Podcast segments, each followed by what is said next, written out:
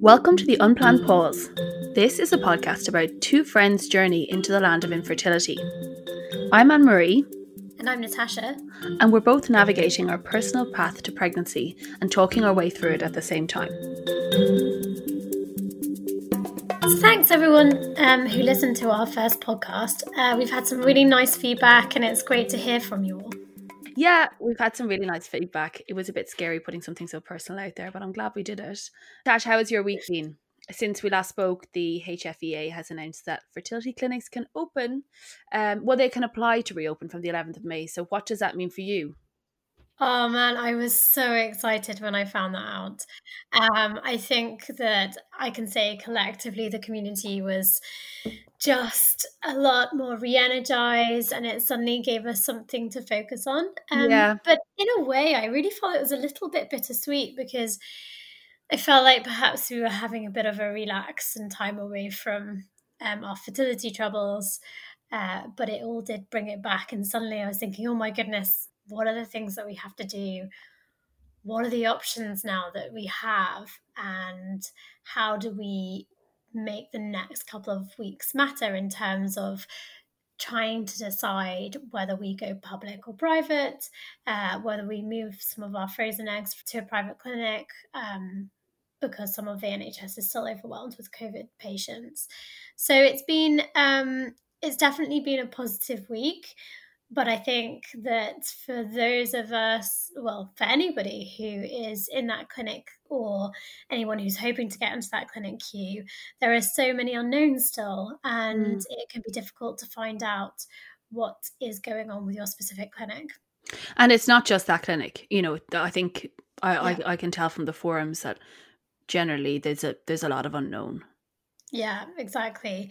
So I did this thing where I put um I was I'm on a popular forum and I posted an update just saying, look, I'm really struggling with understanding do I stick with my NHS clinic where um, they've posted and said that they, we shouldn't expect an immediate reopen after the 11th of May um, and that they're still very much treating COVID patients, uh, but they are looking to reapply. Mm. And do I stick with them and wait it out? And it's been a long, long wait with them already.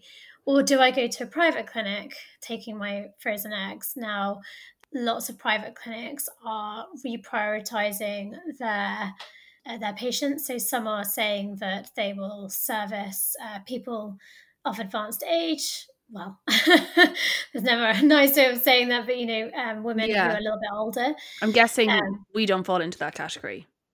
No, we don't. Okay. So I'm I'm 35, soon to be 36. So I would imagine it's women above 42. Okay, I, I could be wrong, um, and also women of um, advanced ovarian, diminished ovarian reserve. Okay, makes sense. Other other clinics are prioritizing FET over IVF Sorry, just to explain though, FET is frozen egg transfer. Yeah, exactly. So uh, frozen egg transfer and then IVF would be where you have your eggs collected and then they're put in fresh.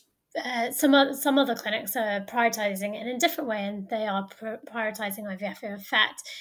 Um, so really, I think there are a couple of things that I've learned. I was really lucky to have a lot of people respond to that post.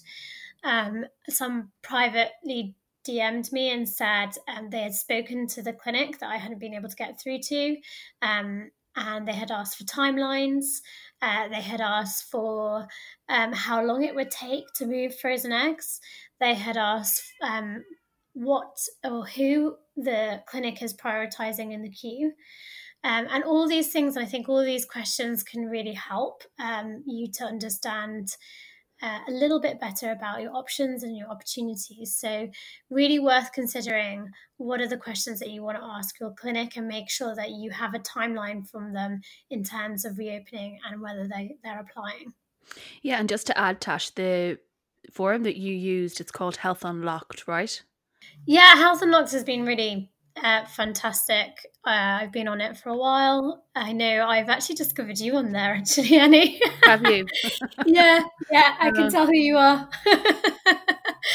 um, it's a great place to ask all those tricky questions um, that you might not feel like you can ask anyone else. Yeah, it's really good. Um, so just to explain how that uh, announcement impacted on me, uh, I actually had an appointment bonkersly for the last maybe three months for the 11th of May. So I thought when the clinics were reopening, I thought you never know if it opens on the 11th, uh, my, my appointment may still stand. So I emailed my clinic and got no response. So I rang them and I was told by the person on reception that unless I heard otherwise, my appointment was going ahead. But uh, I couldn't think of anything else. Um, I couldn't get it off my mind. So I convinced Alex to call them as well. and when he did, um, the person on reception told him our, our that our appointment was cancelled and he didn't know why. So classic, uh, classic yeah. two pronged approach there. I like it. Classic, yeah. So later that day, this was all the same day, I got a phone call from someone in what's called like the genetics department to arrange my genetic counselling, um, which I didn't think I need. And I explained to her that I didn't need it because I am not a CF gene carrier. So uh, she rang me back to say, You do need it um, because Alex is. So we've got a counselling session on Tuesday. Is that, do you feel like that's a positive thing or is it? As my sister said to me, I kind of need I need counselling for like cancelled appointments. um, I'm glad to do it. I think it's one of those tick box things you that you have to do to advance to the next le- next level. Yeah, I don't mind doing it if we have to do it. I'm happy to, and I'm sure it will be helpful. I, I feel like I'm glad something is happening, and we can actually do it without going to the hospital. We're doing it as a Zoom or a Skype, so I think that's good too. That's great. And did they give you any any indication of when your appointment for your fertility appointment will start up again? No, so our consultant is usually quite clear, and she just said, "Look, we're working on figuring out how everything's going to be prioritized, but you're on the list, and we will be in touch." So I feel at bay. Okay, great. it's great that they rang you. I haven't had any call from my clinic at all. At all. Yeah, and I think I think the point I'm trying to make about what happened to me on Monday was there seems to be no clear approach even f- from within the same clinic so, yeah. and, and you know, we can tell from being on that forum too that everyone seems to have a different approach. So that can be quite scary, I think, when you feel like maybe other clinics are advancing and yours is not, or people within your clinic are advancing and you're not. But I guess we just have to be patient and be calm. Yes, I'm trying. But continue, but continue to manage your own case. Totally, hound yeah. them, hound them.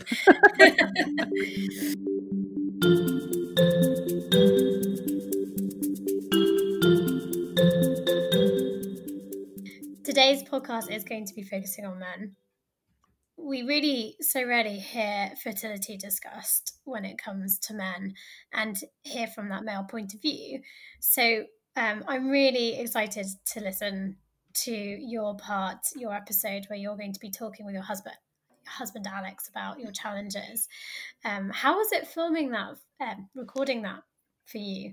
Yeah it was it was good. Uh we spoke about it at length for about a week to talk about what he wanted to say and you know he felt he's really happy for me to do a podcast but he feels quite differently to me about quite a few things which is actually a little bit infuriating. So you know he feels so positive and he really trusts people and uh, i let him speak for himself but I suppose we had to formalize it because you have to formalize an interview. And uh, I think actually it made us discuss loads of things that are offline. Which I think was good. Yeah. Yeah, it was a good thing to do. Yeah. Um, and so I talked to a friend of mine called Dan, and he and his wife have gone through four rounds of IVF. They now have twins, um, but there were lots of bumps along the way so we're going to be talking to Dan. Um, but what what's really interesting about this is obviously my partner Tom didn't want to uh, come on the podcast, and he I don't think he just he doesn't feel ready to talk about a lot of this stuff at least publicly. And it was really interesting to talk to Dan because I was a little bit upset about that, I think. But when I was talking to Dan, he said to me, I don't know how you are doing this. You know, I don't know how you're doing a podcast whilst you're going through the process because for many people it's just too painful. and he said, you know, for me, it was it was quite painful talking about it whilst going through it, and I think that gave me a little bit of perspective, um, and which is what we're trying to achieve really with this podcast is trying to get a bit of perspective on that male point of view.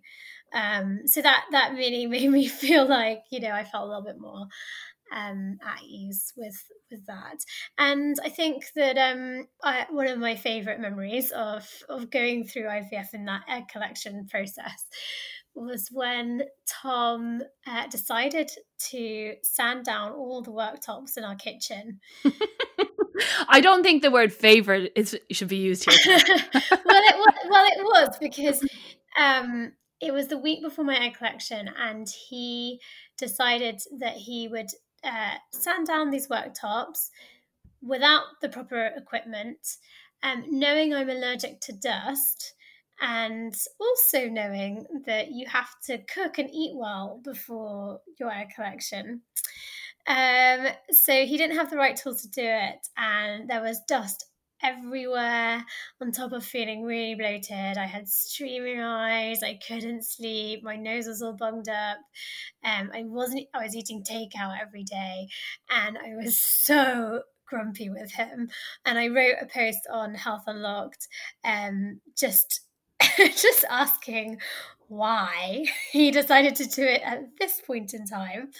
Um, it was uh, you know what? We were really trending for a while there, um, and I was so grumpy, but we laughed. I showed him the post, and we uh, we laughed so much because I think with Thomas, he really shows his affection through doing things for you, and I think looking back at it, I was so grumpy with him, but he wanted to do something in that moment to perhaps deal with what we were going through and also maybe even for me so it's great to get the male perspectives you don't always have it whilst you're going through it it's his love language tash acts it of is, service like, yeah, yeah definitely Okay, so shall we go straight into the interviews? Um, so before we start, just to say, our dog Ginny was uh, barking a little bit in the background. So if you hear that, that's what's going on. I think she should come on the podcast one day, honey. Oh, definitely. You, you'll probably find her on the Instagram page uh, with you know within days.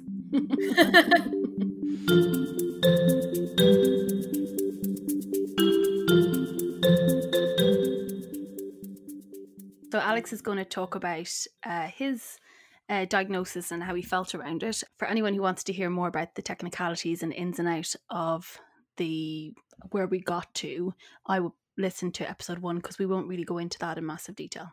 Hi, Alex. Thanks for coming along. Hello. I'm ready for this, I think. Good. Uh, so, you have obstructive azoospermia. Uh, you got your diagnosis in September of 2019.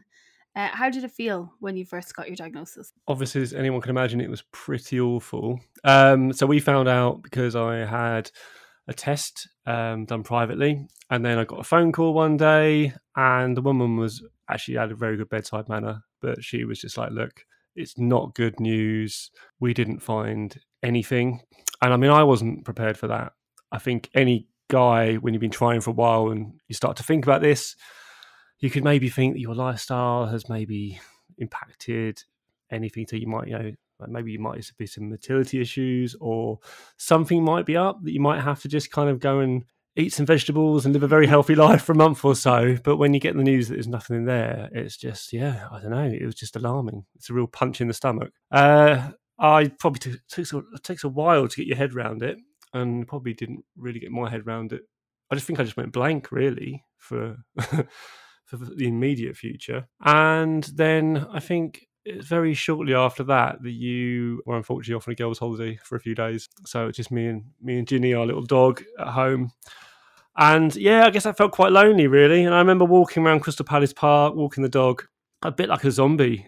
Yeah, I guess you know it's just that feeling of anxiety, really, and just not really knowing what you're supposed to do next. Um, and obviously, a big part of it is letting the side down. So yeah, it was tough. It was really tough, but it does you know, time heals and I think information heals. Yeah, I think that when we first got that diagnosis, neither one of us had ever even heard of azoospermia. So we didn't really know. And uh, just for any listeners, I think Alex you know, you've just described a really difficult time for you, but on the face of it, you were really um, held it together and you were really. I mean, I think you consoled me more than I consoled you. Yeah, um, well, I mean that's that's the case, isn't it? Like, um, you're you're you're effectively the person that's stopping us being able to achieve something. So that's the hardest thing to take. But you were incredibly good about it. Um, I don't know what I mean. You know, well, probably I was um, a little bit worried that you might really hold that against me. Not that you would as a character, but I was worried that you know, oh, yeah, it might just set us off down a path that was pretty negative. But uh, you were incredibly supportive, and then we just took it on together. But yeah, it's just that it's the feeling of frustration because you basically get the first piece of a jigsaw puzzle, and it doesn't really mean anything. Really, the the advice on the, on the phone is like, right, that's all I can tell you. I'm only qualified to tell you this. Now I have to refer you to a urologist and you have to have many tests and we'll go from there. So it's just the first part of a long process where you see someone in a couple of weeks and then you wait about three more weeks and you go back and see them again. Um, and obviously, we decided to do all that side of things privately because we just thought let's get the information as quick as possible. That process on the NHS, you're probably looking at like a month to two months to three months in between every single increment. Whereas privately, at least we were able to just go see someone the week afterwards. Uh, you wait for the blood test to get done. You can't speed those up. Felt like we were doing good work getting to the getting to the root cause. So how do you feel now? now you have a much clearer picture. I do remember when uh, you first got your diagnosis, the woman on the phone told you this may not be the end of your path, which is actually kind of a bonkers thing to say. Yeah, that's brutal thing to say. yeah, that's the, or maybe that's the thing to touch upon. People trying to be nice to you uh, often say things that are really brutal by mistake. Well, yeah, and that's just you know that's just that's just how it is in life, right? Um, people trying to be nice and kind of buoy you up, but sometimes they kick you in the ass again. But yeah, um, how I feel now is, I mean, we've come so far and full circle, and now I know, as you said in the last episode, that I have almost the direct opposite to what I had thought I had in the first place. I still have, you know, I still have the diagnosis of azoospermia, but it's it's obstructive. So where the first guy who was, I think we complete a total shyster, and we won't mention names. A qualified professional. A qualified though. shyster. He, for whatever reason, thought it was a non-obstructive, and he goes, I just can't, I can't figure out why why um you're, why you're getting a complete negative test result. And you're like, right, okay, thanks. Um, whereas our my consultant on NHS is uh, has been a real hero and has absolutely nailed it. First time I saw him, he examined me way more thoroughly, too thoroughly, no, um, and was like, look, the reason why I've basically been feeling around down there for six minutes is because I can't find this piece of your anatomy like deep in there. Um, and I think that's the reason. And all these, and he literally drew me a picture from scratch on a blank piece of paper of the sort of male anatomy and labeled it with all the test results I'd got that I had no idea what they really meant. Obviously, we Googled stuff, but he was like, this level, which is absolutely normal, means this, and that's why it's obstructive, and this is this, and this is this. And he just made it, not only did he speak in layman's terms, he just made a 99% case why it was so obvious to be obstructive. And the last piece of the jigsaw then was to go and have an MRI and prove it, which we did do. And we proved it. So now our, our whole route has changed. I mean, there's no chance of ever having a child naturally, but we'd already given up on that. Um, well, we'd already, I would say, rather than giving up on that, accepted that. Accepted that would be the word, yeah. Um, and yeah, I mean, like your goalposts change all the time. Your your your sort of your acceptance of things changes all the time. Um, and coming on to acceptance, what did you find were the hard parts of this? Well, obviously the finding out. Then probably, you know, like we've been married a couple of years, but we're very different people, obviously. And um, I mean, you, have obviously been very emotional. Well, you've taken the news emotionally, as as you know any normal human being would do. Um, and whether it's been whether it's been bad news or curveballs or delays or just you know just having those inevitable moments where you find out on the NHS you might have to wait for three months for something. That's that's been quite hard to watch you go through that. and I've had to try and buoy you up because um, I guess I come from the slightly more hardened, logical approach and slightly positive idea that these consultants will get us there in the end. Um, we just have to trust them, and you just have to be patient. But um, it's really hard trying to someone to be patient, especially when in an emotional state. So yes, it is. I'd say those, those, those those have been the tougher times. Um, what about the lighter moments? We've had some we've had some really funny moments. Oh God! I mean, you can't go through this without a sense of humour, um, and I think you can't go through this without some weird moments. I mean, obviously, I'd never even seen a consultant before. Before I saw our first urologist, we both went along together, and yeah, it's just weird. You know, as a man cups your genitals and you look over his shoulder and see your wife kind of giving you a wry smile, uh, a wry smile uh, when you know you're in this sort of like horrendous situation. Um, the weirdest moment was uh, the kind of more one of the more depressing moments was when I had to do to go for, for, the NHS for them to even um, move this forward, you have to do um, like a semen sample with them as well. So we had my appointment for the NHS, which was three months after we got referred for it, which gives you an idea of the waiting times involved. Uh, we went down to uh, I probably I can't name the hospital, but we went down to like a hospital that was effectively a hellhole. it, I was some. It was. It was somewhere between was a horror film and a prison film and we went into sort of like cell block H into a room, wires hanging out the ceiling, pipes everywhere, and there was nothing in this room apart from like an old wooden sort of chest of drawers which had the equipment in, and like nothing else. And the only real thing to look at were three pictures of different animals on the wall.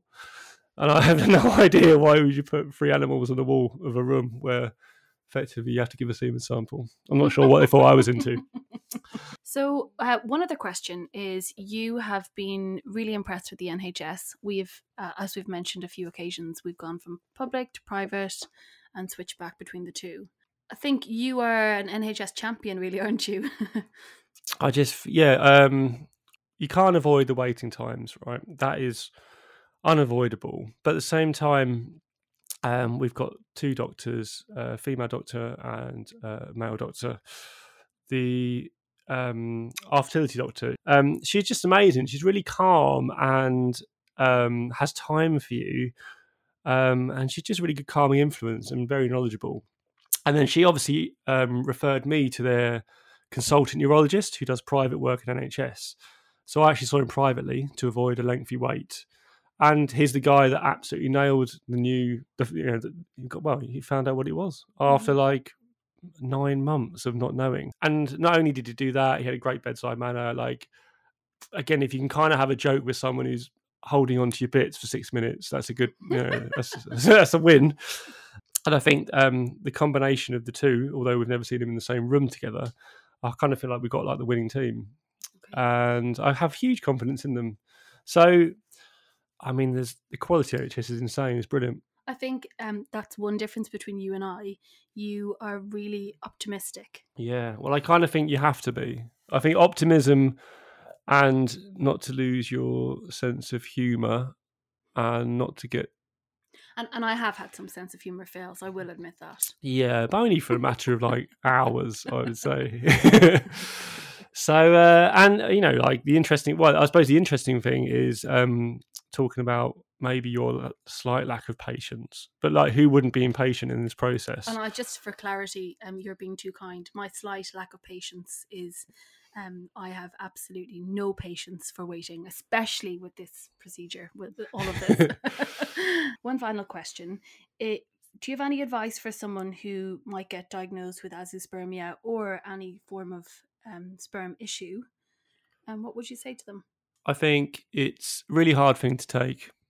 Um, you have to be able to just try and process it, and I don't think it, people rushing you to process it isn't helpful. So take your time and get your head around it.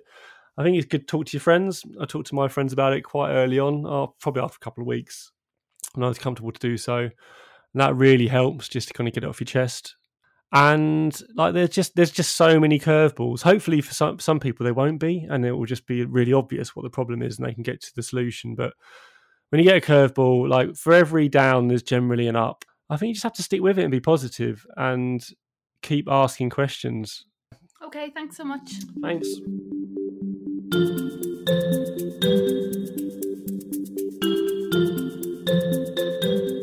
Here today with Dan Bunting. Um, Dan, you have been uh, on your infertility journey with um, it's similar to the rest of us.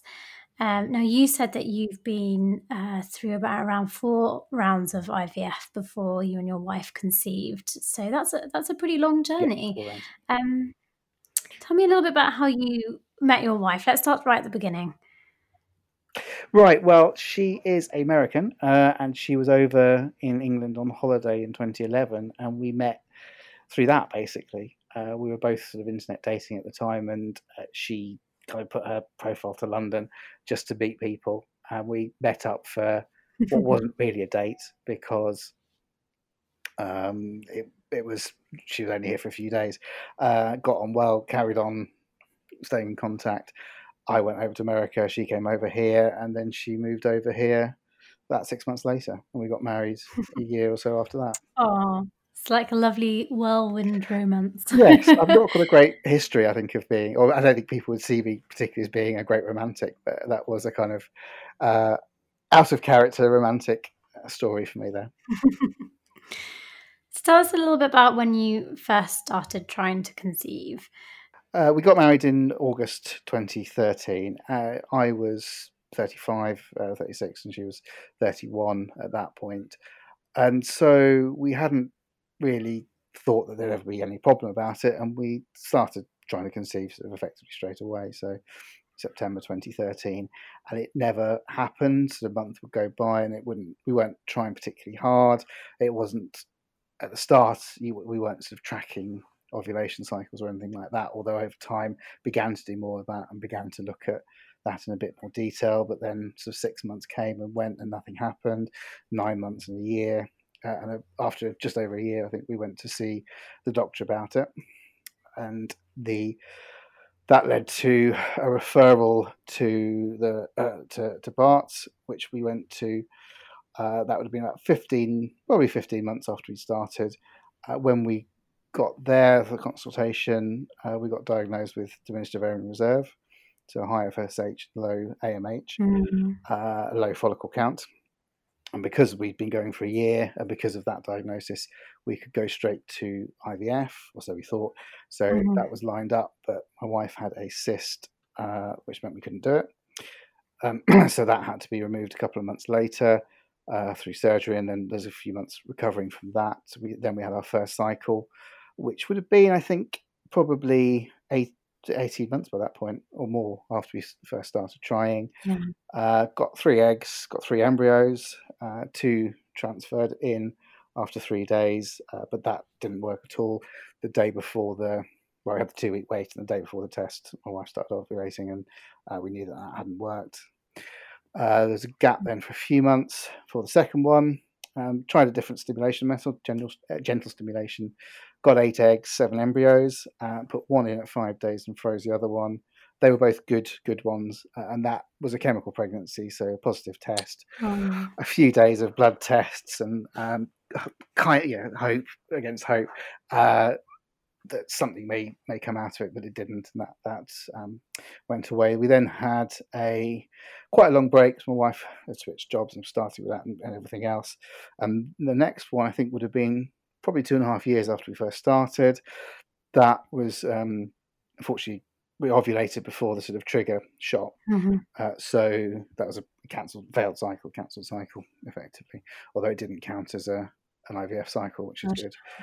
Uh, there's also at that point another cyst which uh, my wife wow. had, and the best way they they said to, to get rid of it was to go on a contraceptive pill, which was pretty bleak moment where you come out, you go in all excited about the IVF, thinking that this might be the one. Uh, find out that you've already ovulated and that missed the d- deadline, and then find that there's a cyst, and find that the only thing you can do for it is to go on the on the pill for a few months, um, which is not what it feels very backward, doesn't it? Yeah, and, uh, very much so.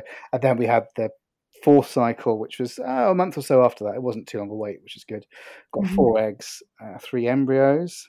And we went along on day three to go and transfer them in, but they called us in the morning just as we were on our way in and say, "Oh, don't come in because they're all going really well. Should all make it to day five as blastocysts, so come back in then."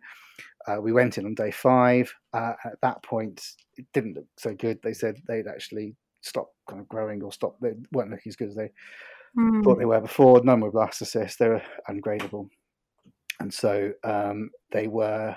And I've got quite a vivid memory of this. They were putting in one, and the doctor said, "Well, actually, they're not good quality, so we'll put in two, and did that. Um, and both stuck and both carried to term. So we sort of finished the. I suppose we finished the infertility journey to the extent we finished it in, in November 2016, although it sort of still feels very much part of my life. But um, we ended it with success story, I guess four and a half years after we started, three and a half years after we started, which feels a horrendous amount of time, but I, I think compared to many people, we're quite lucky. Obviously, you had many stages to your journey. You talked a lot about um, cancelled cycles. You talked a lot about um, finding cysts and having to wait. Mm. What was that waiting like, and and how do you have any tips on how to endure that wait, especially during this time, this COVID era? I mean, waiting is just the is just the hor- one of the horrible parts of IVF and that feeling. And I think I feel I'm someone who, when there is a problem, I want to solve it, and when there's a problem, I want to solve it now mm-hmm. and start working on it now, even if we don't do it. So at least trying to do something. And the idea of saying someone saying, right, you now just have to wait for two months, you have to wait, or whatever it might be, I find quite difficult. And so the cancelled cycle was hard and all of that. Was very very difficult. Mhm. There's not much you can do. And i i think the problem is everyone deals with it differently. If you both you know if you're in a couple and you both deal with it the same way then that's probably good. But i think that's quite rare. I tried tended to compartmentalize so i would sort of shut it off go to work not think about it at all not let myself think about it until i was in a sort of safe space if you like where i Mm. could sort of think and process and digest it and that's the way I dealt with it, which is sort of by controlled release when I felt Mhm. able to, rather than Yeah. otherwise it would just be overwhelming the whole time. At the moment, we're in this time when a lot of people are unsure about when clinics are going to reopen, whether they're going to be able to get back on the waiting lists. Um, communication is key, but it can be really hard when you're coming at it from different approaches. Yeah. Knowing how you reacted and, and how you communicated, are there any tips that can help some of those communication issues? I, I'm not a counsellor. I'm not, you know, I'm not a, not a psychologist. I've got no expertise in it. It's difficult because you know I don't you don't want to have too gendered uh, view on it. And obviously, I appreciate Mhm. a lot of people who are going through IVF are same-sex couples or people doing it on their own. Um, but when you have that sort of stereotypical one man, one woman, I think you end up. I mean, I think there is sort of differences in the way that people deal with it. I think I found. Um, I'm talking about it. I think is the only thing you can do, which is easier said than done because you've got to find the time to talk about it and the space to talk about it and be in the right frame of mind to talk about it.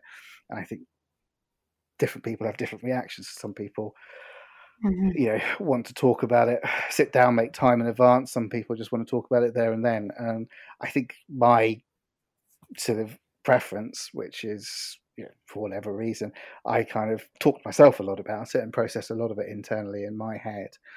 Mhm. Um, I wanted to talk about it as well, but I, I think again my approach to it, uh, I think was very much as a problem-solving approach, which isn't always the best way for other people to deal with it, and that can be difficult. I think because I want to look, sit Mhm. down, I want to look at the the numbers, what the numbers statistics say about Yeah. the chances of success, and all of that approach, that way of approaching it, which I find helped me a lot to calm me Mhm. down, to kind of stop me catastrophizing or stop me getting overwhelmed with the thoughts that were- Yeah. were lurking there. Like, what if this doesn't work? Eventually, because I It's almost a little bit more of a that scientific approach. yes, and really looking at what can you can you control what can you know what, Yeah. what feels real Yeah, and that's it. I think that yeah, infertility is a big loss of control, as illness often is. Mhm. but it's that feeling of like I, I without that control i want to try and bring some control back to my life and the way that that worked for me was to try to as they rationalise it, you know, I had lots and lots of bits of paper where I was working out different numbers. Uh, I thought quite a lot about the, the kind of the thing about twins and why people didn't why they didn't put back two embryos. I never quite understood Mm. why it was you wouldn't put back two. I sort of think I understand, but you know, it's one of that where talking about it and reading some papers someone emailed me about it, uh, just and working through the numbers really helped me help calm me down. And Mhm. it took my mind off that big overarching question of what if it doesn't work and allowed me to Mhm. focus on the minutiae of it, which for me Mhm. worked, but doesn't for lots of people. And I think if you're someone who that doesn't work for, that can be quite frustrating, where you've got someone who's Yeah. focusing on these things and not really looking at the bigger picture. Yeah. And Dan, what was the hardest part of that journey for you? I know it's difficult to to pinpoint, but It what what really was quite unexpectedly sad or made you grieve? I think the hardest moment was the failed cycle and that feeling mm-hmm. of, of going on the pill of ju- and just the absurdity of a couple who are trying to get pregnant and the thing that you need to do to get pregnant is to go on the pill for a, cou- yeah, a couple of months. And I think that was just a feeling of complete being kicked in the teeth and just feeling so down about the whole process. And you thought as well, this is like the third time we've done it, although it's say, yeah, we've had two cycles, and you think, well, why hasn't it worked by now? And leaving yourself open to that question of, of you know, what if it doesn't work? Mhm. And I think that was that feeling of like, oh, know, we the first one didn't work, second one didn't work, but we got somewhere. And I sort of felt at that point, you know, you knew that it it worked, even though it worked for a few days, Mhm. and it was never going to work full time. But you sort of felt, well, we got somewhere, and then it just felt that we were going backwards. Of course. And um, d- during that experience, did you have anyone to speak to? Were you talking to anyone? Uh, I think there's probably two different questions. There's plenty of people I could have spoken to, not many Mhm. that I did, and I think that's part of that. Again, maybe a masculine thing. I think there maybe women are more are better at t- talking about it. I did speak to a few people, but um, so the guy was my best man. Uh, I spoke to my parents about it, um, but that was it. I think um, it was quite hard to. I found it. Yeah, it's quite hard to Mm. talk to people about it, and it's something afterwards. I've talked to a lot of people about it, and I'm quite open and happy to talk about it now. As I'm happy to talk about it to you, but at the time going through it, I found it very difficult. Uh, we did have a as a counsellor that came with the the IVF, and that was a that was I found that really helpful. Uh, and I would, I mean, I think one thing that everyone should do is, well, and probably everyone should do anyway, but certainly if you're going through IVF, you should have a counsellor to help process it. Um, Mhm. uh, one thing I would say is probably good to have counselling at to the two of you, and also on your own as well. We didn't do that, but I think that's probably quite helpful to if you want to, if you've got the time and the the NHS provide it in your area. I think that's quite helpful to to to have an outlet. Mhm. But again, some people are better at talking about it, and since then, I've spoken to friends who are or have started going through it. Uh, and I think because I've spoken to them before and they know that I've been through it, it's easier to talk about it. But one one problem Yeah. I think is the lack of maybe the lack of openness. I don't know for whatever reason people don't, or men in particular, don't talk about it as much as we mm-hmm. should do.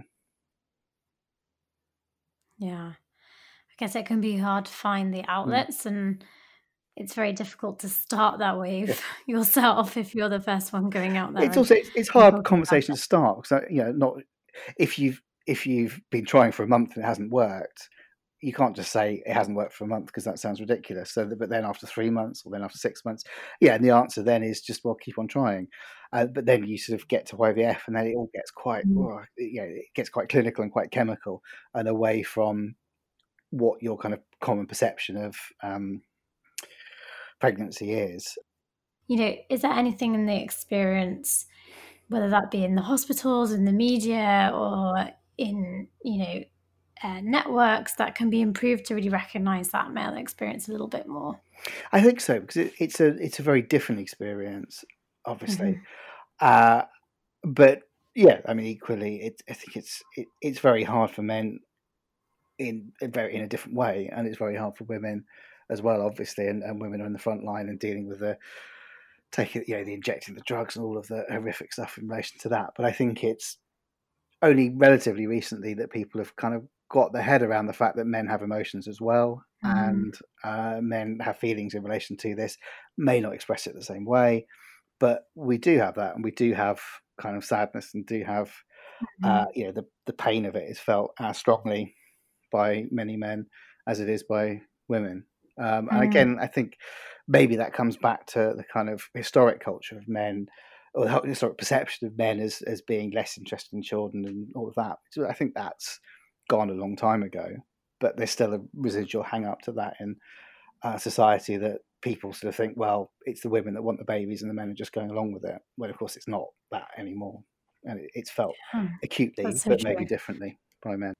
Thank you so much for Oh, doing Nice the to speak to you. interview.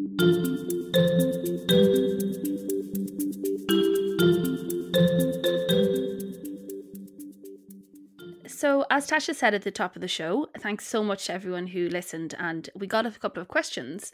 And both of our questions come from women called Kate or Katie. So, you're not restricted to the a derivative of the name of Catherine. Anyone can submit. Um, so the first question, uh, Tash, came from Katie, and she said, uh, "You mentioned that your egg quality is only okay. Can you explain a bit more about that?" Yeah, that is something that you're going to hear from so many people a little bit about egg quality. Um, and it really varies and differs from person to person as to what is considered great egg quality, really. Um, what they do is they give you uh, a letter, sorry, a number and two letters. And that number, the top number is five, which is uh, considered the best quality, and the lowest number is one and those two, those two letters that follow then rank from A, I think, to D, and obviously A being the um, top letter. So, if in an ideal world, if you are thinking about having the absolute most beautiful embryo, it would be considered an A, uh, sorry, a five AA, and then you would go step further from there. So five AB, five BA. 5BB, uh, so on, so on. Um, so the difficult thing is, is that the way that they rate these, or they grade embryos, is they look at how they're developing. Um, so that means how they are um, splitting cells and how those cells are growing. And then I believe that the number is rel- related to um, what becomes the umbilical cord. So it's the outer side of, uh, if you imagine an embryo in a circle, it's that kind of outer um, crust, I suppose. And then you have two parts in the middle, and I think one is to do with the liquid or the sac, and then one is to do with the actual mass that would form, you know, the bones, the tissues, etc. Um, I think that grading can be a little bit misleading. And the reason I say that is you'll find on forums lots of people talk about having five AAs that um, don't stick, five AAs that do stick, and then lots of people will say that they perhaps went in with a 3cc and and, and those stuck. Um, you'll have heard from Dan today where the doctors didn't think that the eggs that they were putting back were, you know, good quality enough, um, and they put two in just in case. Uh, they weren't developing that morning before they put them back in, and then they ended up t- with twins that they carried to full term. So, you know, it's um, I think grading can be a little bit misleading. So when I say my egg quality is okay, um, my eggs were 4BB, um, and the consultant said that they are top quality. So um, who knows? But I think the important thing is not to put too much stock by it. Okay, great explanation. Thanks, Tash.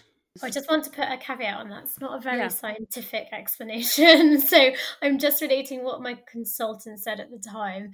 Um, I'm sure that they dumbed it down a lot for me to be able to understand. Um, so please don't take that as um, you know a solid scientific explanation. Yeah, I think that's fair enough. Thanks, Tash. AMG, um, you have chosen. We talked about choosing private versus um, public a lot in the last episode. How did you choose your private consultant? Was one of the questions we received from our listeners. So generally, I asked people that I knew, even if they hadn't had IVF, that everyone knows someone who has. And I got so many recommendations. We're so lucky to live in London. It actually was very difficult to make a final decision about who to choose. So mm. I put together a spreadsheet of of all of the people, and again, it was related to queues and length of time, and obviously cost as well. With Alex's urologist, we actually just took a recommendation from the clinic that he from where he got his sperm test. So they work in partnership with this urologist, and we were happy to just take their recommendation. And given that we had more success with the private urologist from a personal recommendation, I'd really recommend that. Yeah, basically, I just compiled loads of data and made my decision. So, more than happy to share that with anyone who wants to get in touch with me.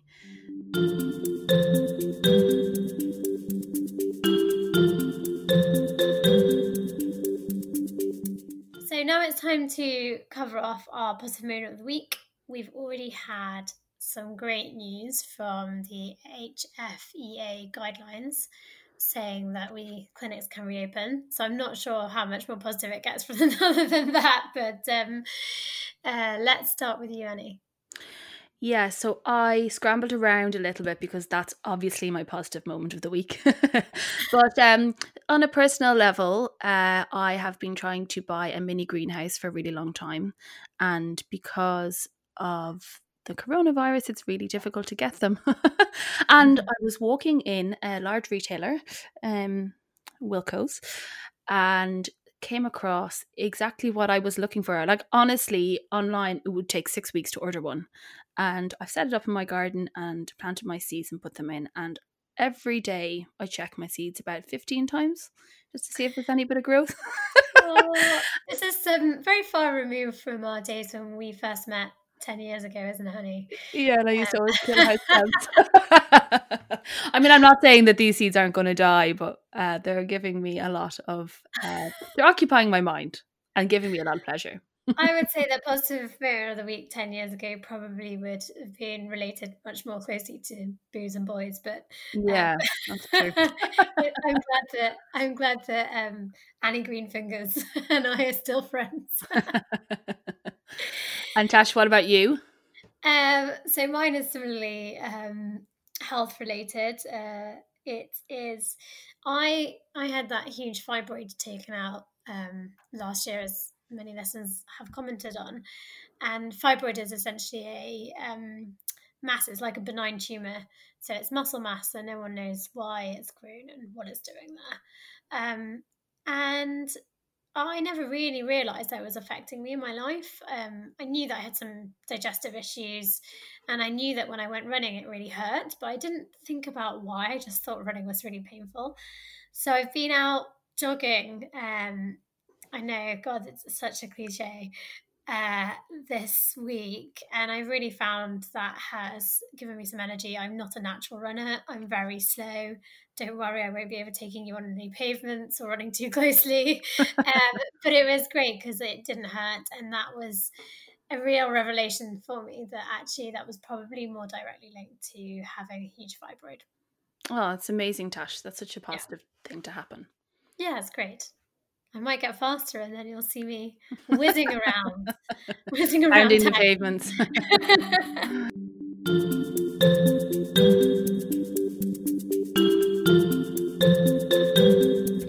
much for listening to our second episode.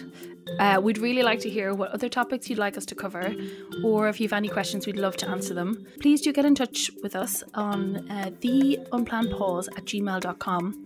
And on Instagram, we're just about to launch there.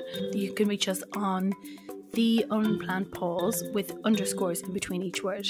So thanks so much and see you next week. Bye.